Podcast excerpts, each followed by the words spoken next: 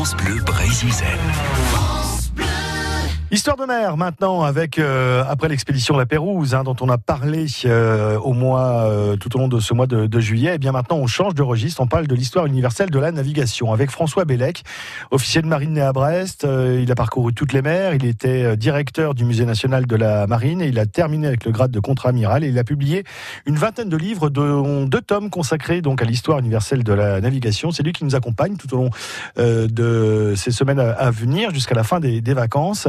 Alors après les Maoris, eh bien, on va en savoir plus sur la découverte de l'océan Pacifique par les Maoris, justement à partir d'une connaissance acquise, euh, probablement accidentellement, c'est un peu comme ça que ça s'est passé tout le temps. Euh, c'est comme ça que les Vikings ont traversé l'Atlantique aussi, c'est d'erreur en erreur, hein. d'accident de navigation en accident de navigation. Mais à partir du moment où on sait qu'une île est dans une certaine direction, et qu'on est capable de trouver cette direction grâce à une connaissance extraordinaire des étoiles, euh, ben on peut, en, suivant les mêmes étoiles, savoir que pour aller de Guayiné à Bora Bora, eh ben, il faut suivre telle étoile au moment où elle se lève, et puis quand elle est un peu haut dans le ciel, on en prend une autre en dessous, et ce chemin d'étoiles amène pendant la nuit, pendant le jour, comme tous les peuples, comme tous les navigateurs, la direction du bateau par rapport à la houle suffit à tenir le cap, et puis la nuit suivante, on retrouve ces étoiles, et on se guide dessus. En voyant bien que là aussi, le ciel n'est pas le même pour tout le monde le ciel des Vikings, qui sont près du pôle Nord, euh, ça leur tourne autour de la tête. Tandis que le ciel des Maoris, qui sont près de l'équateur, les étoiles se lèvent presque à la verticale. Donc, euh, euh, elles sont incapables de donner une direction aux Vikings, mais elles peuvent donner une direction à, des Maoris.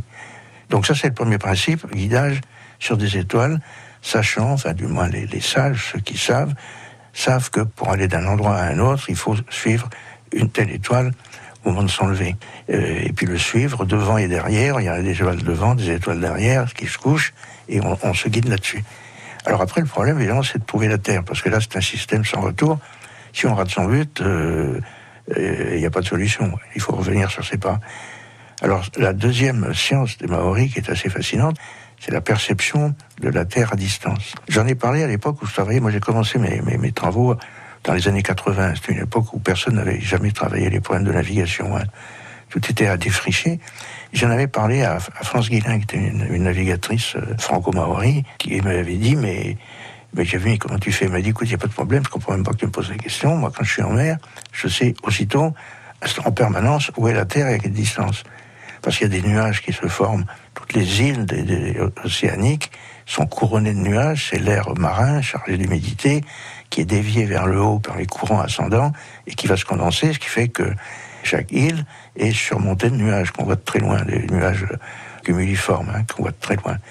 Et puis, il y a les poissons, il y a les oiseaux qui ont un certain rayon d'action, un certain comportement qui permet de savoir à quelle distance ils sont de leur nid et dans quelle direction le nid. Il y a les débris végétaux qu'on trouve dans la mer, etc. Et donc les Maoris ont une, une extraordinaire perception de la Terre avant de la voir. Et demain, nous parlerons d'un autre peuple de grands navigateurs, les Vikings. France Bleu Brésil. France Bleu.